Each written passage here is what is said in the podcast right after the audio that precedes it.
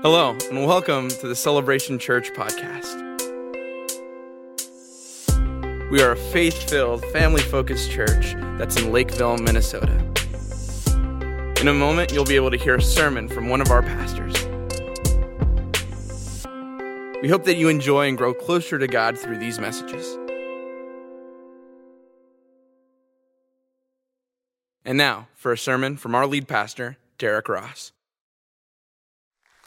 It's great just to hear. That's our second global trip this year. The first one was a virtual one to Morocco, and then this one. And we've got two more coming up this year. We really do believe a global trip is a great time where we set aside our normal routines and things that we've got going on in life. And it's amazing how often missions, God's called in the world moves from our head to our heart in those opportunities when we come face to face with those in need, those who need the Lord Jesus, those who have more uh, tangible needs maybe than we have. And it's uh, such a blessing to get outside of our lives here and want to say thanks to uh, Pastor Trevor and all of our students that went on that trip. It's a great time. Also, I want to say uh, thanks. Yesterday we were in the Pan-O-Prog parade. I think there was over 60 of us that were walking in that parade. We gave out 23,000 pieces of candy candy yesterday. It was a lot of candy, and um, uh, they took some pictures, some interesting ones. They're making their way online already, and uh, we're doing that. But uh, thanks for being a light in this community, celebrating what God's doing here in Lakeville. Also, want to say thank you to Pastor Josiah, who was on the drums today, but he preached last week. Are you appreciative of that word that he brought last week? We thank the Lord for that. God's gifting on his life. What a great part of our team. And uh, it's going to be fantastic. Well, uh, my name is Derrick, and I'm the lead pastor here at Celebration. I was on vacation last week with uh, my family down in Branson, Missouri, and it was hot. It was like 99 degrees plus humidity, so I think my phone said feels like 104, but it felt hotter than that because uh, we were out on the, the blacktop. And anyway, so good to be back. It's wonderful to be here.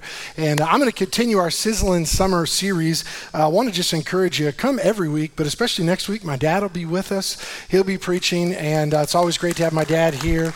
And um, love my parents. My dad also happens to be my pastor, and so if you'd like to blame him for anything in my life, he'll be here next week, and uh, it's a great thing. Well, if you have your Bible, you could turn to Proverbs chapter 18. If you're able, if you'd stand to your feet this morning, I'm going to preach a message that I've titled "Swipe Righteous."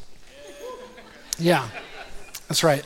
Uh, this is the third time I've tried to preach this message, but COVID's gotten in the way a couple times. So, uh, February, end of February 2020, I was in Nepal with a group of people. We were there on a global trip, and uh, as we came back, just made it through the airport in time by the time I got home, they had put me in quarantine because I'd flown through India and Amsterdam. And then the world kind of shut down, right? That week after March 10th, about 12th, I was going to preach this message in our blended together family sermon series. And then church went online, uh, not by our choice, but by our instruction. And it was like that wasn't the right message for that week. The whole world was losing their mind. What's going on? So Pastor Vicente preached that week, and I was like, bummer. I wanted, I really loved the title, Swap righteous. That was awesome. And then I, COVID. And so then last year, 2021, I was going to preach uh, Sunday. Valentine's Day was on a Sunday last year, February 14th, and I thought that's the time I can preach the message, swipe righteous. And then what happened is the first week of February, uh, my wife and I were on some on vacation in Cabo with some people in the church, and my wife and I got COVID. Well, my wife got COVID and I also tested positive for COVID. We're not really sure, you know. And that's when I had that in room quarantine for 10 days and I was like marching around the room in Mexico. And so my dad had to cancel some meetings and he stayed here for two weeks and he preached. And so I didn't get to preach. And so I was like, when can I preach this message? And so Sizzling Summer, here it is. My wife was praying so hard that I would not get COVID this week because so I've got seven points and seven pages because I've been working on it for two years. Praise the Lord. Here we go. Here we go. Uh, Proverbs, it really, point number one should really be its whole own sermon, but I've added some stuff uh, today. So Proverbs 18 22, titled it Swipe Righteous. This is what the Bible reads in the NIV translation says, He who finds a wife finds what is good Amen. That was a lot more amens from the husbands than in the first service. You know, first service was real quiet, just like point number one. But after that, you'll be re engaged. And it's also, they receive favor from the Lord. How many people want the favor of the Lord on your life? it's evidenced in a number of ways, but one of the ways that we see in Scripture is receiving a wife. Uh, the message translation, it's not a word for word literal translation. Uh, Eugene Peterson said it this way. I just think it's an interesting, kind of opens it up because this is about more than uh, just men finding a wife. It says, Find a good spouse and you find a good life, and even more, the favor of God. Also, then, this is from the Passion Translation. I really don't read from it very often, but it was much more, how do I say, descriptive. this is what this guy wrote. He said, When a man finds a wife, he has found a treasure. For she is the gift of God to bring him joy and pleasure. But the one who divorces a good woman loses what is good from his house and 50% of everything he has. That, that, wasn't, that, wasn't in, that wasn't in the translation. I read that. That was the Ross International Version. I read that into the scripture. That wasn't there. He says, To choose an adulteress is both stupid and ungodly. As I said, more descriptive. All right, so we're going to talk about this. Uh, I got a lot more verses. We're talking about this swipe righteous here today. Let's pray. Father, we thank you so much for giving us the opportunity to gather and lift high the mighty name of Jesus. We thank you for that great price that you paid for us, Lord Jesus. You communicated our worth and our value by dying for us. We say thank you that you didn't just stay dead, but you were raised back to life three days later, and today you're presently living and you're praying for us even now. Holy Spirit, give us all ears to hear what you're saying. Help us become more like you today. We pray it in Jesus' name. And everybody said, Amen. Amen. You may be seated. Now, I had a lot of comments and conversations in between services, and I think this message uh, feels like maybe it was overdue. A lot of great feedback on that. But this is a message that's not just for somebody that's uh, wanting to date right now or something like that. So just stick with me. I think there's something for everybody. I am going to share from this topic today from my perspective. There will be some occasional uh, insights from my wife Dana, but really this is God God's instructions from His Word through my male viewpoint. Okay, it's important that I mention that up front. Many of us in the room or watching online are married, or have been married, or would like one day to be married, or know people who are married or who were married or would one day like to be married. In other words, this is for us, everybody. But, and I know this is not the typical message that I would share each week here at Celebration, but it is sizzling summer. And you know, as I listen and look at the current back and forth going on in our society again right now, after the Supreme Court ruling in Roe v. Wade, um, it's clear to me that the church has been silent on many of God's truths for far too long, and people, even good people, are susceptible to bending with every emotional topic of the day. And without the truth of God's word, the reality is, friends, we're all susceptible to compound one problem after another. For instance, many have highlighted the need for ongoing care for lives in our society. And yes, that should and must include those uh, that would have been aborted. But in the midst of hearing increased calls for continued care after birth, I've not heard nearly enough about choices before pregnancy. And without a doubt, there are horrific sins. I'm going to read the rest of page one because of the sensitive nature of it. Without a doubt, there are horrific sins committed against others every day in our nation and in our world. And there's nothing that I'm about to cover in Scripture that defends an abuser or minimizes the trauma that you've suffered. But there is great strength in knowing that because of the finished work of Christ on the cross of Calvary, your suffering is only temporary. For there will be a day when every wrong is made right and every hurt is completely healed. Can I get a good amen? But until that day in glory, if that's you, I want to encourage you today find a circle of people that you can trust. A circle that includes friends and mentors, even professionals. Find people that will help you navigate the reality of this broken world.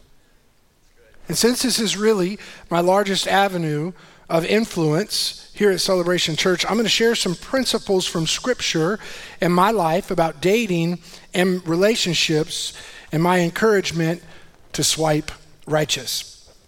Now, this message um, as I mentioned, is because it's from my viewpoint, will not focus much, if at all, on the gift of long term singleness. But we are a family here, and each member of the family is valuable and important to the whole in different ways. And if you feel that you have the gift of long term singleness, then you're probably more like the Apostle Paul than your pastor is. Because the Apostle Paul was single, and in fact, he said he wished everyone had the gift of singleness. He said in 1 Corinthians 7 7, I wish that all of you were as I am. Now, I'm a very gifted individual, according to my mom. but as my wife can attest, that is not one of my gifts. And I'm also aware that we've got different ages of people and different stages of life, and I'll be sensitive to that, but I believe this can help everybody here. I'd encourage you to get out your note sheet, take good notes. This might help your marriage. It might help somebody else's marriage. It might help your kids. It might help somebody that you've never met yet. But I want to help you today from God's Word. Point number one, as Pastor Vicente mentioned to me, probably could and should be its own sermon. Uh, I might come back at another time, but let me just mention right off the top. Number one, deal with your past before you build your future. This is important, friends. Deal with your past before you build your future. Psalm 103, verses 2 to 5 said, Praise the Lord, my soul, and forget not all his benefits. What are some of the benefits? He forgives all your sins and heals all your diseases. It's important that we remember that's the starting point. We don't jump ahead to any of the other benefits. We begin at the forgiveness of sin and the healing of all of our diseases. What happens next? Then he redeems your life from the pit and he crowns you with love and compassion. We need to be forgiven of our sin. We need to be healed of our diseases. We need to be redeemed from the pit. Then what happens? Then we can, can be crowned with love and compassion. And what happens? The result then, our desires will be satisfied. He'll fill our life with good things so that our youth is renewed like the eagles. that's the steps, that's the process. And friends, we need to deal with our past before we build our future. Now, here's the reality of our world today. I think it was probably true before today as well, but it's especially true today. It's become nearly impossible to live in this world completely spared from hurt, hang ups, and hold ups.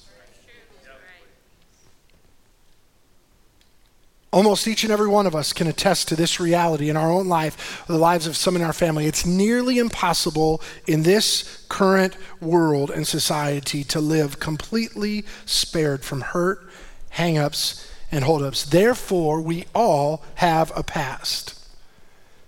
And the shocking reality for us is that our past is rarely where we think we left it. Because if we don't deal with it, our past isn't back there, it's right here with us in the present. And if we don't deal with our past now, it'll still be with us in the future. Now, because this first point is very personal, I won't ask for any public response, but I think all of us should take personal inventory this morning. We, we can think back to how we grew up. Why? Because the way that we were raised will di- deeply impact the way that we live. The way that we were raised, right? Some in this room watching online were abused by a parent or another trusted adult. And it's not my testimony, so I can't fully identify with that, but I'm guessing you probably won't ever get over that type of hurt. But I do believe, with the help of the Holy Spirit, you can move forward after it. You don't have to get over it, but you will eventually need to move forward from it. Any hurt from previous relationships will impact who you look for and who you are vulnerable with in the future right? Let me give you some for instances. Again, some women who grew up without a father or a hurtful father seem to cling to ten, uh, tend to cling to unhealthy men. Some people who grew up in an abusive situation, probably and rightfully so, are untrusting of their next situations. Some men who grew up without a father, it does seem to be a recurring theme with a lot of the problems in our society. I would probably go as far as to say if we had more men living according to the Word of God, we wouldn't have nearly as many problems as we do in our nation today. I think the women can help too, but I'm quite confident if we had more men in our society living according to God's word, then we'd be in a lot better shape than we are today. Any previous hurts, relationships will impact who we're vulnerable with. Those women, uh, but you know, men who also grew up without a father tend to have, uh, can tend to have issues with authority, or they may desire, I'm never going to be like him they can often be prone to extremism, one way or another, to prove their point to whoever they're trying to make it to. But you know, it's not just those types of things in our past that we need to deal with before building our future. Financial stuff matters too. If you grew up extremely poor or very rich, you might have some unrealistic perspectives that will skew your future relationship goals. Or maybe if your parents were divorced, you already know firsthand, you've experienced that reality, and, statistics say you might be more likely to choose that path for yourself. Or perhaps because of that pain that you experienced, you become hyper focused on avoiding it and therefore become hesitant to enter into any commitments and relationships. Whatever it is in your past, friends, I'm telling you, you can deal with it and have a great future. Why? Because a broken past does not, somebody say does not. A broken past does not prevent you from having a blessed future. That's so true, friends. It's good news for each of us that are here today. A broken past does not prevent you from having a blessed future. I, I love one of the things that uh, kind of a famous pastor, Rick Warren, out in California, he said this. He said, We are all products of our past, but we don't have to be prisoners of it. We're all products of our past. Whatever we've done or was done to us, those are facts, those are realities. We're products of our past, but we don't have to be prisoners of it. Ephesians chapter 4 verses 4 and 21 uh, following. Chapter 4, verses 21 to 24. So, when you heard about Christ and when you were taught in him in accordance with the truth that is in Jesus, this is good news. We don't have to be prisoners of it. This is what we were taught in Jesus. Verse 22 You were taught with regard to your former way of life, with regard to your past, put off your old self, which is being corrupted by its deceitful desires. The first thing you got to do is you've got to deal with your past. You've got to deal with your sinful nature. You've got to deal with what's being corrupted by deceitful desires. Then you can build your future. Verse 23 to be made new in the attitude of your minds and to put on the new self, which is what? Created to be like God in true righteousness and holiness. Just because other people have used righteousness and holiness to beat other people down and to bring shame on other people doesn't change what the truth of God's word. We were created to be like him in true righteousness and holiness. So, just let me give two final things and then I'll move on to number two. By the way, each of these points has anywhere from like two to five subpoints. So, it's like a 48 point message welcome to Celebration Sizzling Summer. Um, if you're here and you've done something wrong, you haven't dealt with it, today, repent of it. I can't make it any more simple or clear or plain today. Don't wait till it's too late. Make a decision today. Repent. Of, If you've done something wrong, repent of it. Now, let me also say when it comes to dealing with your past, if something wrong was done to you. Release it to God. You don't need to carry that weight and that burden. What did Jesus say? Cast all your cares, or we were instructed, cast all of our cares upon Him, for He cares for us. Jesus said, Come to me, all you who are weary and heavy burdened, and I'll give you rest. If something was done to you in your past, you can release it to God. And then, by the way, we're willing to walk with you to see rights made wrong. Number two, This is probably a point where I will get more interaction from the crowd. but I think number one was really important. At least it sounded like it in between services. Number two, um, if you're going to swipe righteous, this is kind of like working towards how to get married or something like that. Number two, put yourself out there. Mm-hmm. Now, again, it needs to be said. Let me just mention I said put yourself out there. I did not say put your body out there. Okay, let me just, but let's read it. I got Bible verses for each point. Okay. Ruth, chapter 3, verses 3 to 9, and I'll skip a few in the middle. This is what Ruth was told. You want to get a man, Ruth, this is what she was told. Wash, put on perfume, and get dressed in your best clothes. If you want to be married, put yourself out there. By the way, I think this applies to dudes as well. Wash I'm helping somebody here today. Put on some cologne and get dressed in your best clothes. Comfy pants were a blessing of COVID, but it's not how you get married. It's after you're married. Okay, here we go. What is, uh, you know, that she was told, uh, go down to the threshing floor, but don't let him know you're there until he's finished eating and drinking. When he lies down, note the place where he's lying, then go uncover his feet and lie down. He'll tell you what to do. Put yourself out there. Verse 8 In the middle of the night, something startled the man. He turned and there was a woman lying at his feet. Who are you? He asked. I am your servant Ruth, she said. What does the Bible say? He who finds a wife, even at the threshing floor, finds what is good and receives the favor of the Lord. But, ladies, let me just tell you make it possible for us to find you. I mean, not us, like, because I've, I've already found what I'm looking for, but I'm just saying, like, for the dudes, you know, what I say, help them out. Let me just give you a dude's perspective. I've been married for 15 years, and um, I still don't know what my wife is thinking. We don't know. We don't read minds. So just help us out. Tell us you're interested in being found. Give us a clue. I've talked to, uh, I've kind of been watching, you know, real estate. It's a hobby of mine. I have a real estate license out in Washington State, and um, I've lived in different places all around the country. And there's a few realtor, or every realtor I've ever encountered does one thing the same. Now there will always be different marketing things on, but one thing they all do, if they're going to sell your house, they put it on the market. Mm-hmm. They tell everybody else, you can have this one. Ladies, let them know. You're available for business. like, I don't know, maybe not business. Okay, that might be a bad.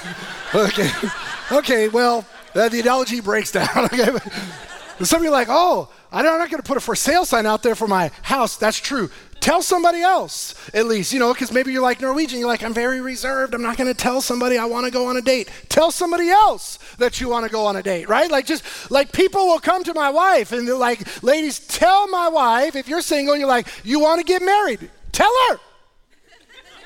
and we'll tell the dudes and then you guys can figure it out from there. Okay, you know, like, but let somebody know. We don't know. The guys, let me give you another practical thing because some of you are like undercover agents working for the CIA. Just hold up in your house. You don't know. You're like, the Lord knows what I need. He'll send them to me. Which is fine if he works for Amazon, FedEx, or UPS, but everybody else. They're not coming to your house. You know, you got to get out there. Some of you just living, you know, you're like, oh, you're so content. You got your life taken care of with your roommates. Let a brother know that you would like to go on a date. Because from our perspective, it looks like you got everything that you're looking for. If you're single and looking to mingle, tell somebody. Let me just add for those that are listening and those that aren't but are here. You're going to listen. There's, the points grow. It's awesome. Okay, um, I think church is a great place to meet people. Right? Like, now, I just want to mention that the Celebration Church app, it's not a dating app. It's not like how that works, you know. I don't know. Maybe we'll, but that's that's not how it works. But um, I just think if Jesus is a big deal in your life, then church is a good place to look. Um, let me give some practical things If you're single, looking to mingle, you come into church, you want to be involved, sit up front and lift your hands in worship. If you're single, that's my ring. If you're single and you sit in the front and you lift both your hands, we'll know, look, there ain't no ring on it. you're open, not for business, but for a date. I'm just trying to give you like practical things. If you sit in the back and have your hands in your pockets, we don't know if you're married or not. Come up front, lift your hands and worship. If, if you're not looking to go on a date, you can put a ring and that's fine. If it's your own, that's kind of weird, but whatever. Okay, so sit up front, raise your hands, it'll let people know. Uh, get involved in a serve team, join a community group, go on a global trip. You might find yourself at the threshing floor and Boaz can take notice. Let me give you some more things because God is sovereign, but you need to participate in his plan, right? Maybe you need to create a profile on a dating app. Or your friend will do it for you. I don't know, uh, but if you do, just make sure you swipe righteous. Okay, that's the that's where that whole sermon title comes from. Some of you are like, "Well, I'm just waiting for the one." Let me tell you about the one.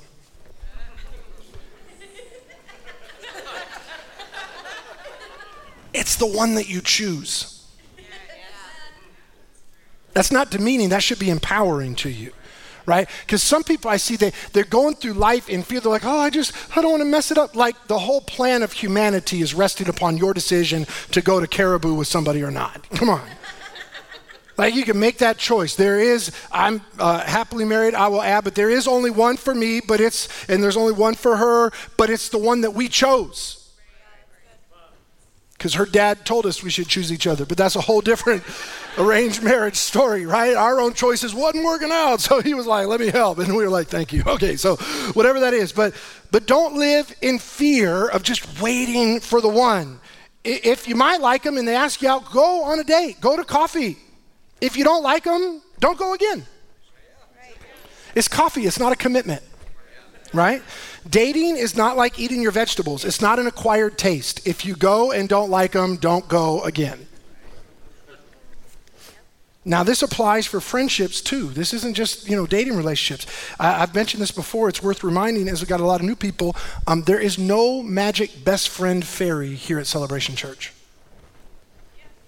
Yeah, you, you actually have to meet people. like, I don't know anyone. How many people did you introduce yourself to? You know, like if you show up late and you leave as soon as I'm done and you just walk out the lobby, how's anybody supposed to know who you are? Right? There's no magic best friend fairy. Just come, get involved in a team, meet somebody. All right, number three.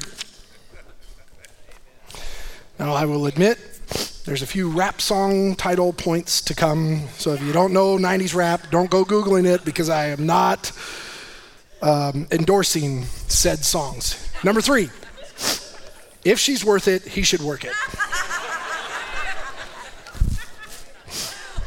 I'm telling you, Missy Elliott is getting Googled right now, and I told you not to do it. Okay, there was two people in the entire first service that knew who Missy Elliott was, by the way. Okay, that was willing to laugh about it, I should say. All right. Genesis chapter 29, verses 18 to 20. Jacob was in love with Rachel and said, I'll work for you seven years in return for your younger daughter, Rachel. Laban said, It's better that I give her to you than to some other dude. So stay here with me. So Jacob served seven years to get Rachel. Oh, but they seemed like only a few days to him because of his love for her. You know that brother was in love because seven years is a long time. I mean, we moved to Minnesota seven years ago and we've loved it, but it's been seven years. It ain't been seven days. Like, woo, praise the Lord. All right. Um, let me just, the next couple points going to be very practical. Again, I'm just trying to help somebody, help somebody's kids, help somebody's cousins, nephews, whatever. Ladies, make him work for it. Yeah. Make him take some initiative in the relationship. Don't give it away for free. And don't do all of the work for him. You want to be his wife, not his mom. Let me just say this about a, a, dating process. I think you ought to test his leadership skills during the dating process. I think you ought to test his commitment and work ethic before you commit to him. Otherwise, I think you're actually enabling him, uh, his passive tendencies, and his lazy approach in life. Let me say it another way. Fellas, you should get a job before you get a date. I interviewed 10 women in between services, and 10 out of 10 said a super attractive quality in a guy is a job. 11 out of 11. Thank you, Mariah. Okay. She'd like to vote twice for that one. Okay, so um, you don't have to be rich, but you do need to be proactive. Uh, I would encourage you men to be direct and ask her out on a date or coffee or whatever the kids are calling it these days. like back when I was in college, going to coffee, like we actually sat there and drank the coffee and talked in the Starbucks. I saw the, uh, somebody the other day that was sitting in the Starbucks reading a newspaper with a cup of coffee. I was like, what psycho is this? He was just like by himself reading a newspaper doesn't he know it's a to-go coffee place? I don't even know. Okay, anyway, but whatever it's called, like, like, ladies, look for a guy who can articulate his requests to get to know you, and not just a dude who comments on your Instagram, "You're hot." You're looking for a little bit more brain activity than heart face, heart face, heart face. Don't lower your worth by accepting a low price. Ladies, I'm telling you, if you have to do all the pursuing now, you'll probably have to do all the leading later. Wow. So, guys, let me just, uh, I'm going to say this because I already had some people in between services. They were like, I need to send that sermon link to my kid or cousin, whatever. Let me just, I'm going to give you a line. Not, not, it's not like a pickup line, but I'm just saying, like, guys, hey, fill in the blank. Like, you need a whole sentence. I would like to take you out and get to know you better. Can we go to dinner or get coffee together? See, like, it's a whole sentence. You might even pick a time or a date, you know, a place, but just, you know, more than hard face, hard face, hard face, okay? Like, we're looking for real communication skills. Ladies, I'm trying to, you know, I'm just talking to everybody. I don't know who I'm talking to, but ladies, say yes or no. Don't over spiritualize it. Church people, you get on my nerves. You're like, I'm to pray about it. That's fine, like, real quick, but like, you were up front, you were lifting both hands, there was no ring on the finger. You should have already prayed about it. Again, it's coffee. It's not a commitment. Like you, you could go once and then leave. He's paying. It's fine. You know what I mean? Like just yes or no. Don't string us along. Don't spiritualize it. Just grow up. Be a man or a woman and say it. Don't blame God. If you don't like it, just say, no, it wasn't awesome. I'm not going again. Just say it. If they can't handle the risk of rejection, then they aren't ready for a relationship. Number four, I'm trying. I really am. I'm, I'm giving. Number four, pursue friendship first. Pursue friendship first. Song of Solomon, chapter 5, and verse 16 said, This is my beloved, this is my friend. This is important today. I'm to say, This is important, friend. I was like, that word. Anyway, this is important that we pursue friendship first. My wife is my best friend. Unequivocally, unapologetically, there are uh, times that I play golf with the guys because that's my hobby, not hers. And she, at times, will go out with the girls way less often than I play golf with the guys because most of the time we spend time with each other. And it's really not even close. And turns out we like it that way because we love each other and we really do enjoy spending time together. Let me just mention another reason that you need to pursue friendship first is because if your dating relationship is physically based, um, how do I say this Norwegianly? that base gonna change later on. So you don't need a friendship base. What did Michael W. Smith say, the great theologian? He said, Friends are friends forever if the Lord's the Lord of them. Let me just say it this way, especially church people, because that's who I'm talking to. I hope it'll help anybody. But if you pursue friendship, you can still be friends later if dating doesn't work out. But if you pursue physical stuff, it'll probably be awkward to be around each other if you break up. It's just the truth, right? So I wrote down some other things, like some steps. How do you pursue friendship while getting to know each other? This is the four subpoints of point number four. number one, define the relationship. Are we just friends? Or is this becoming romantic? You just, if you can't talk about that, then you're going to have communication problems forever. It's not going to be good. Define the relationship. I remember uh, in college, I thought the relationship was going this way. This is before I met Dana, and uh, this other girl thought it was going this way. Turns out she was right, and we never went out again. Um, Got to define the relationship. Evaluate compatibility. That's the second thing. Do our life goals align? like faith, family, finances. Like, is this going to work? You talk about it now. Here's a third thing that I think you should do you should get wise counsel. Because when you are hot in like, you don't know really what to think. Besides, heart face emoji, heart face emoji, heart face emoji. Get wise counsel. Ask your parents, ask your friends, ask your pastors. Get wise counsel. I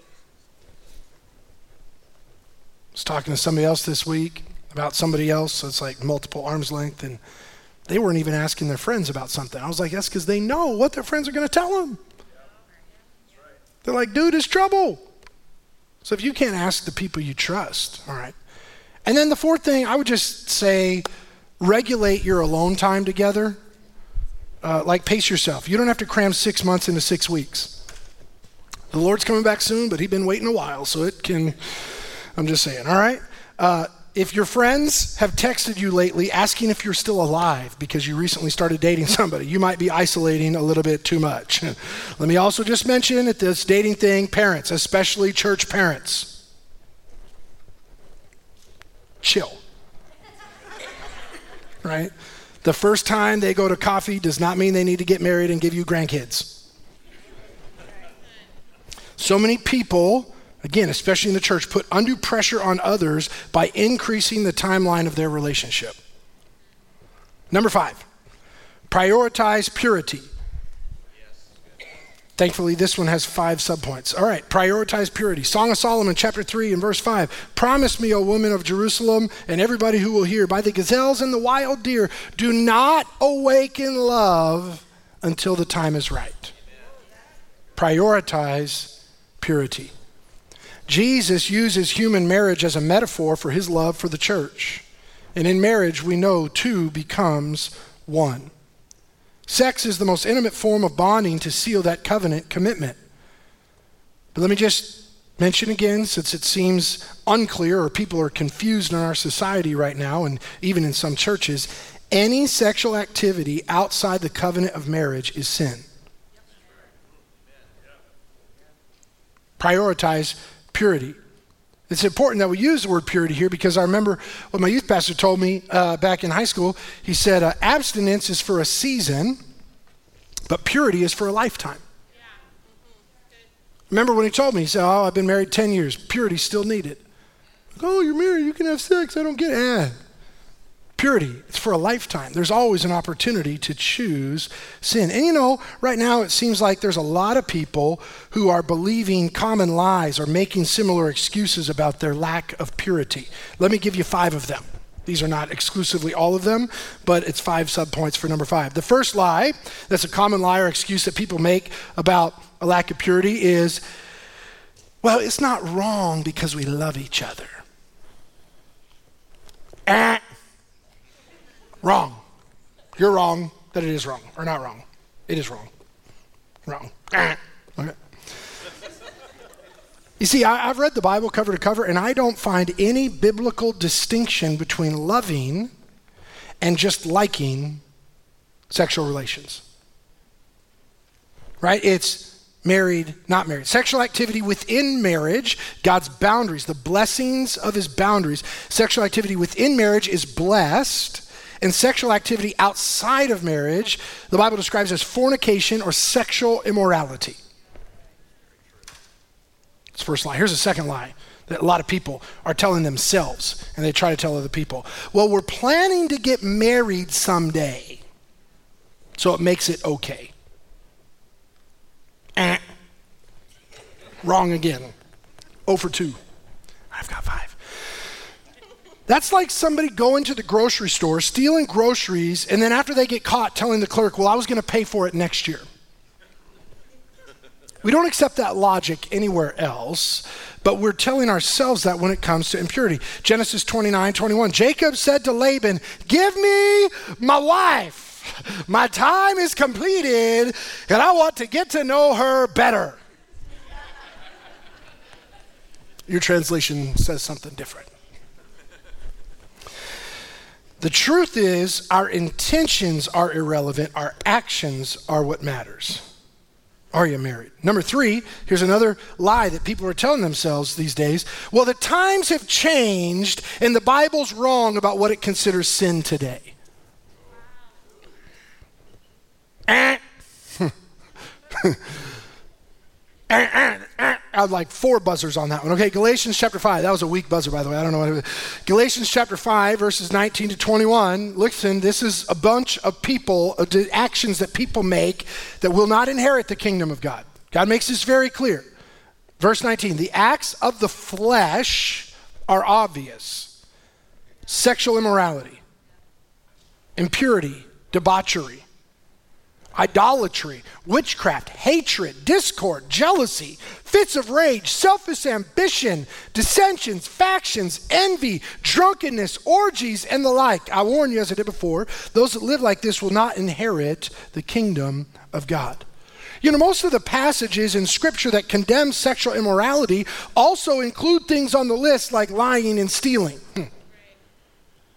And yet, it doesn't seem that we struggle nearly as much by defining those things as sins. So, why is it that we lie to ourselves and say sexual immorality is not a sin anymore? Number four, the subpoint of number five. Here's another lie people are telling themselves well, I can still have a good relationship with God because He understands what I want.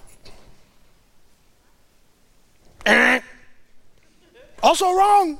Look at this Proverbs 28, verse 9. God detests the prayers of a person who ignores the law. So it makes no sense for God to ignore the truth, and I wonder why we are as well. All right, number five, this might be the biggest or, or the most frequent misunderstanding, lie that we're telling ourselves as a people and society well, you can't judge me.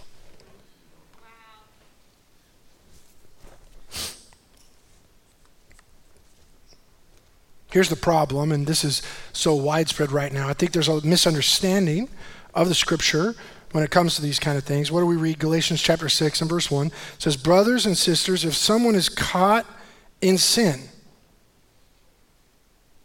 you who live by the Spirit should restore that person gently.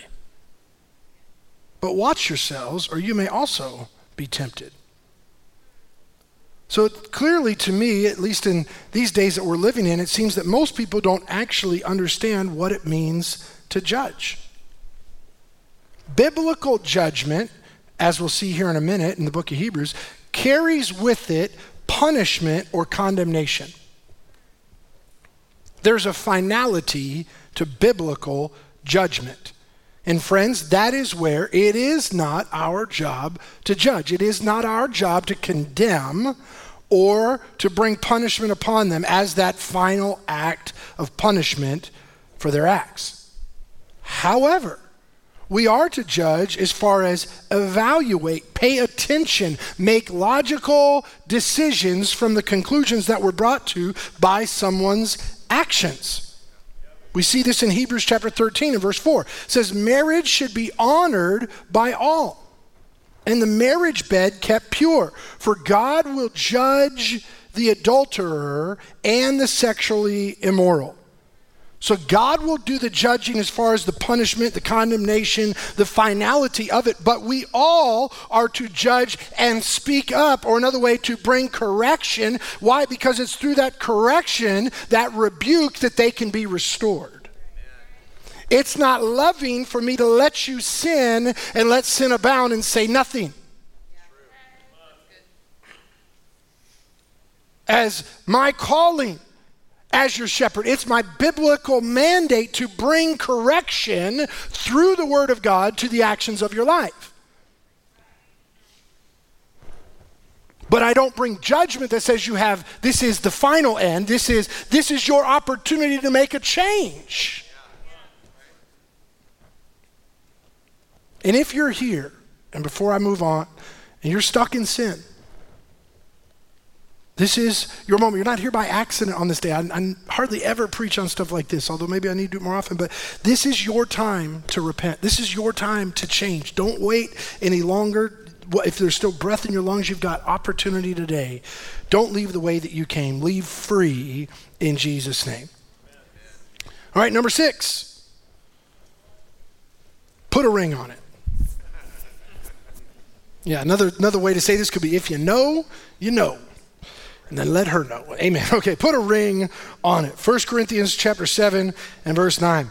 But if they cannot control themselves, they should marry, for it is better to marry than to burn with passion. I would like to highlight that this is point number six, so we should not hurry through or skip the first five. Even though he said, hey, it's better to marry than burn with passion, I'm telling you, don't skip the process just because you got passion. Another way to say this is don't get engaged just because your friends or family say you should pop the question. Right? You both, you two need to decide is this your one for the rest of your lives? Then, if you do put a ring on it, let me give some uh, wisdom or my perspective on it. Um, I recommend as short of an engagement as possible to plan the ceremony.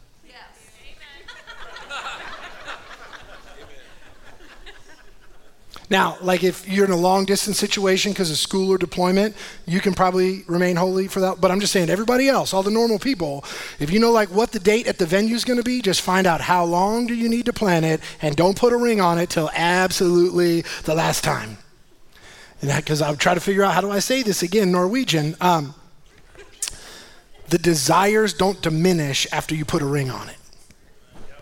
Some of you are like, what desires? I'll tell you later.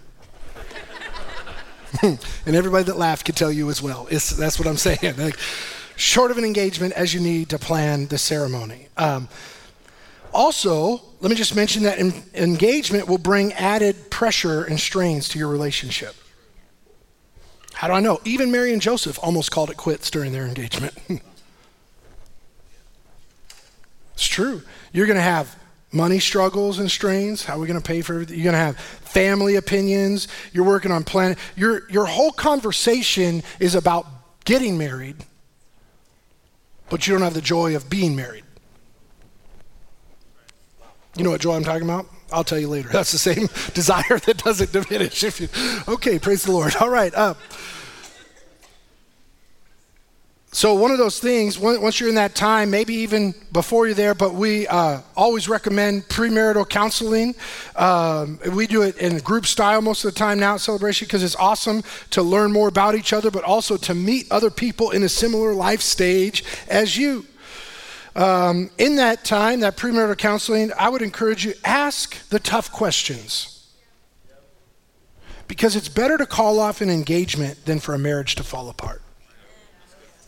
This is your time before it's legally official to really find out have we dealt with both of our pasts? And please, uh, for the love of everything, I don't know, don't get married just to have sex a lot more hours in the day. and then you're married. It's a recipe for disaster because I don't know who wrote this, but marrying actually means to double your duties and to halve your rights. You're not going into marriage about, oh, this is what I'm finally going to get. If you really understand marriage, if you want to be a good spouse, a good partner, you need to think, this is what I'm going to give. Some people are waiting too long to put a ring on it. You're like, oh, we need to afford a bigger ring, a better wedding. Eh. If you know, you know. Put a ring on it. All right. Get close enough. Don't buy into the modern fairy tale weddings that are costing as much as a house. or at least a house used to cost. Now it's a house down payment. Just get married. Some people are like, yeah, but Pastor, a diamond is forever. No, it's not. Go to the pawn shop. There are a lot of diamonds that weren't forever. Just saying. Number seven. I'll close. All right. Ashton, are you playing this time? Yeah, come on up. That's fine. No, this is number seven.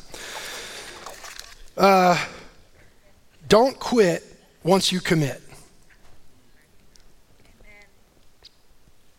It's important. I'm going to read some scripture I think has gotten twisted here lately as well, but this is important. This is for all of us as well. Don't quit once you commit.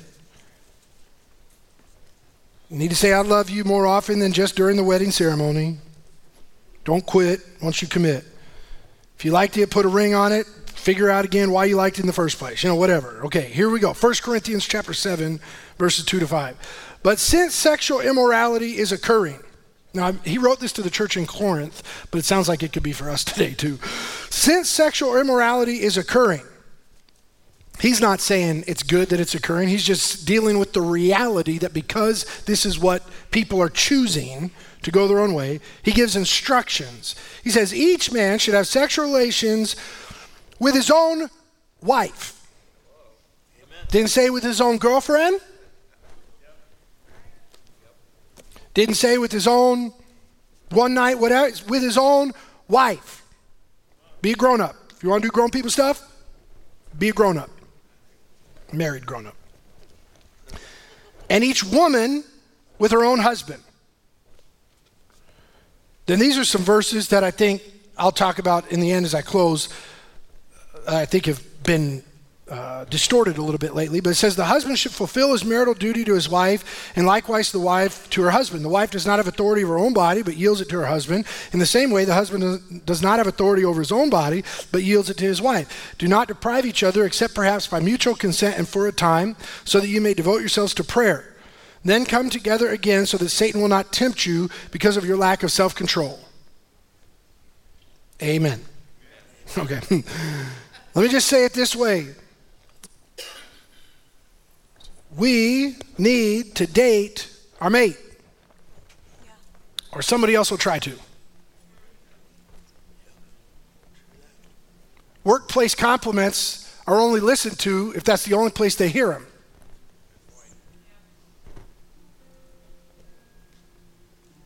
By the way, your coworker doesn't appreciate you more than your spouse. Your coworker just doesn't have to pick up your dirty laundry at home.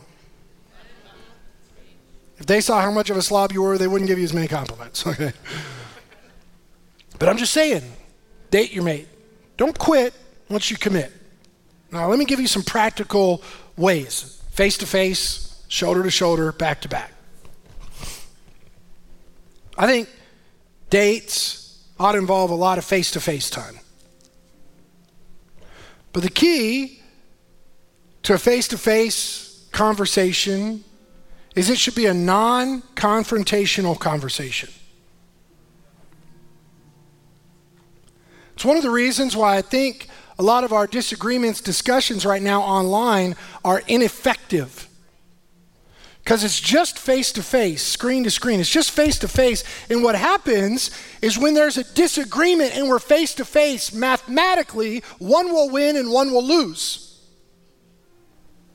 And that's no way to go through life in a marriage, in a relationship. One winner, one loser. It may feel good to be the winner, but newsflash, that means you married a loser. It means you didn't have much wisdom and it makes them feel bad, right? So so face to face, what should you do when you're face to face? Smile. Some of you hadn't done that in a while, looking at that person in the eye. If you've been fighting a ton, when's the last time you just looked face to face, weren't fighting about the bills, weren't talking about anything else, and just smiled, looked into the eyes, and remembered what brought you together in the first place? Maybe it was an arranged marriage like in my family, but I'm just saying, when you went to coffee,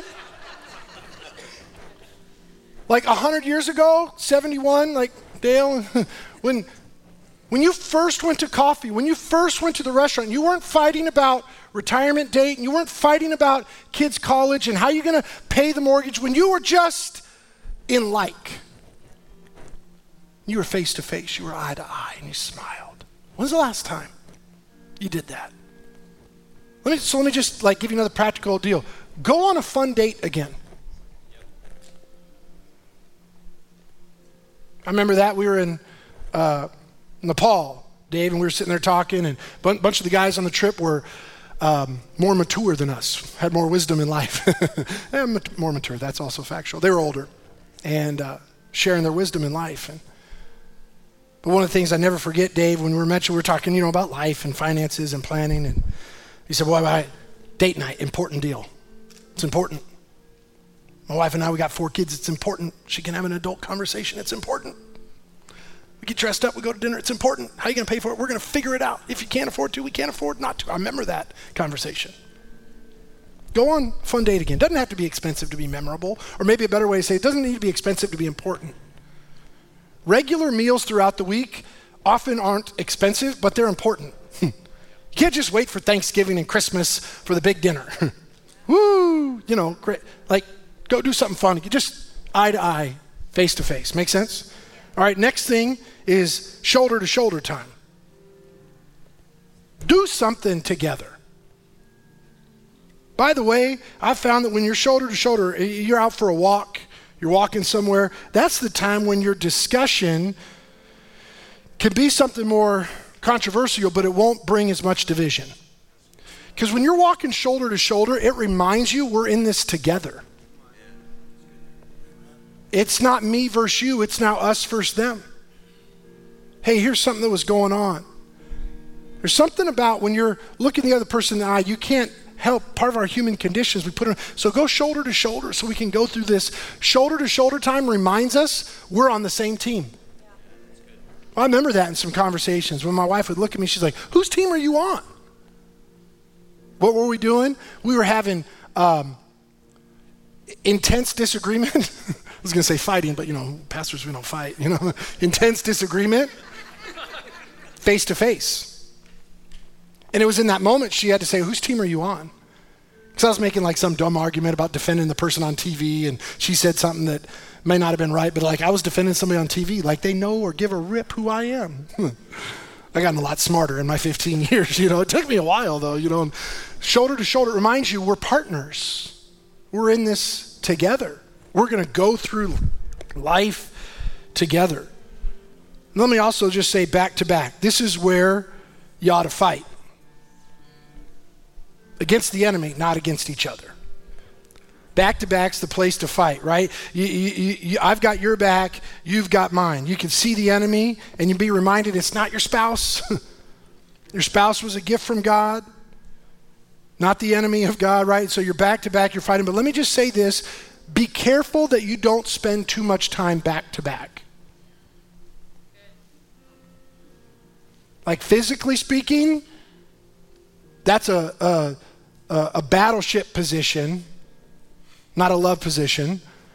But if you always are in a fighting stance, you got to come back to that face to face to smile to just enjoy. No one can fight for everything all the time. There are some days where you got to say, today can't be back to back. We need some face to face, we need some shoulder to shoulder. I close with this 1 Corinthians chapter 16 verse 14. Do everything in love. Do everything in love. You know, as we looked at this text, I think there's been a lot of guilt, shame, and condemnation put on people. And I just want to say maybe you're here today, you're hearing all this, and you say, Well, Pastor Derrick, my spouse isn't fulfilling my needs. What should I do? Well, uh, in a moment, I'm going to pray for all of us. But after that, I would say it probably will begin with having an honest conversation with your spouse. You know, ladies, a lot of guys, we don't know, maybe guys, uh, just an honest conversation. Now, because that's going to be a little controversial, shoulder to shoulder, go for a walk. Face to face, now it's you, me, right? Shoulder to shoulder. You know, after that honest conversation, you might need to sign up for counseling. You might need to talk with somebody who's got some training. You, you might need to see somebody. Like, they do this for a living. Like, oh, it's expensive. First of all, it's probably cheaper than divorce. But even if it wasn't, we all make a way for what's valuable, what we deem valuable. I think setting aside that time, that money will create, will remind us and will tell our spouse, remind them again how valuable they are to us. An honest conversation, sign up for some counseling. You know, the reality is there might be some things in the past that need to be dealt with in order to move forward and build your future together. Right? But what do we say? There's, there's nothing, a broken past doesn't stop us from having a blessed future. But it will if we don't talk about it, work through it, get some help from other people that have been there and done that. Why? Because nothing in this message, no sexual relations between a man and a woman, that marriage relationship, nothing should be used to bring pain or shame to the other person. Right? But both parties, if they love each other, should seek ways to experience all that God has for you in your earthly union together. But like Paul said, to bring clarity to that list, everything should be done in love. And that's what I'm going to pray for today that we would leave with a greater understanding, a greater revelation of God's love for us and our love for one another. Would you bow your head and close your eyes here this morning? I'm going to pray. I'm going to pray for three different prayers, or I'm going to pray for three different groups of people in this prayer. I'm not going to ask anybody to raise their hand or indicate their response in any way. This is going to be a corporate prayer, but a private response. I'm going to pray for those that have committed sin They've been doing things their own way. They've not been leading their lives in accordance with God's word. And I'm going to pray today that you'd repent, that you'd turn from your sin, turn to Jesus Christ and live for Him. That you'd put off the old self, it's bringing destruction and decay. Instead, surrender your life and your ways to Jesus. Second group of people I'm going to pray for is people who've had sinful things done to you horrible acts, decisions that were out of your control, lies that the enemy has whispered into your ear, into your soul for so long, saying, You're not valuable, you're not worth it. I'm going to pray for you and remind you of the truth of God's word that Jesus said you're so valuable, he gave his life for you. And I'm going to pray that you'd be encouraged and strengthened today then I'm going to pray for all of us as a people and, yes, even as, uh, as a society, that more and more we'd be people who'd live according to the Word of God. When it's not convenient, when it's not easy, that we'd remain committed to His truths, to live and swipe righteous. Let's pray together. Father, I thank you for meeting with us today. I pray even now on behalf of these people gathered in the room watching online, maybe watching at a later time. I pray, first of all, for these men or women who are gathered here whenever they watch, if they've been living in sin, they've been crossing boundaries that you set up for their protection. They've been doing things that they ought not. They've not been living according to your word and your ways. I pray today that they'd repent. They would turn from their wicked ways, abandon their selfish desires, and they would leave those things behind and they would turn to you today. That they'd place their hope and their trust in you, Lord Jesus. If they if they had previously claimed to have been following you but were not living according to your word, I pray that today would be a change there's a man here, under the sound of my voice, been living with his girlfriend, not living according to your ways, not making her his wife, sinning against her and against you, I, I pray that he'd turn from his ways today. Today. Today. That he would find the freedom that's found in following you. Lord Jesus, I also pray for those, women and men, both, whose statistics say the numbers are way too high, where some sinful act was committed against them, where seemingly innocence was taken, was exchanged for shame, guilt, and condemnation. Today, I pray, Holy Spirit, would you wrap your arms of love around them? Remind them of their incredible worth and incredible value. That nothing that our Father has put in them can be taken by anyone else, including the enemy. God, I pray for their mind, their heart, their soul. Restore unto them the joy of their salvation. Strengthen them today. Help them to get the help that they need.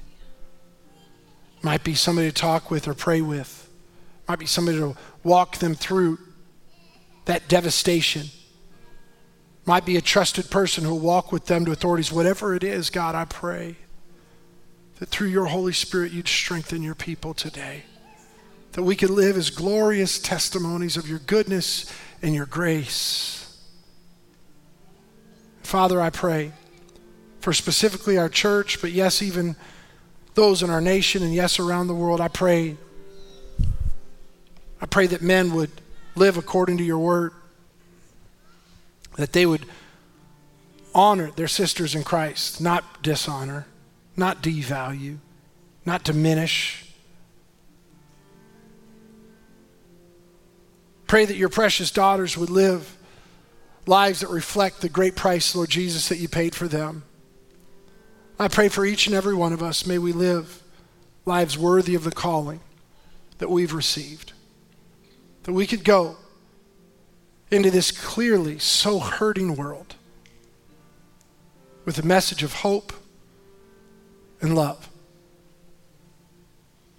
The greatest love of all that our Heavenly Father sent the Son Jesus.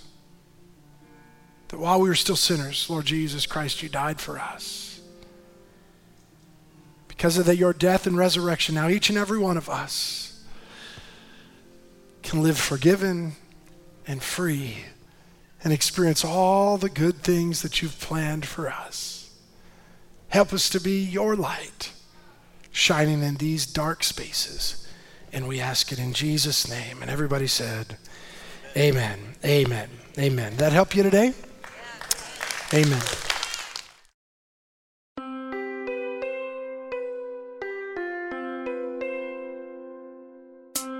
We hope that you learned something from this message and are able to apply it to your life. If you gave your life to Jesus for the first time or for the tenth time, please reach out to us on Facebook or email us at info at celebrationchurch.net. Thank you for listening. We'll see you again next week.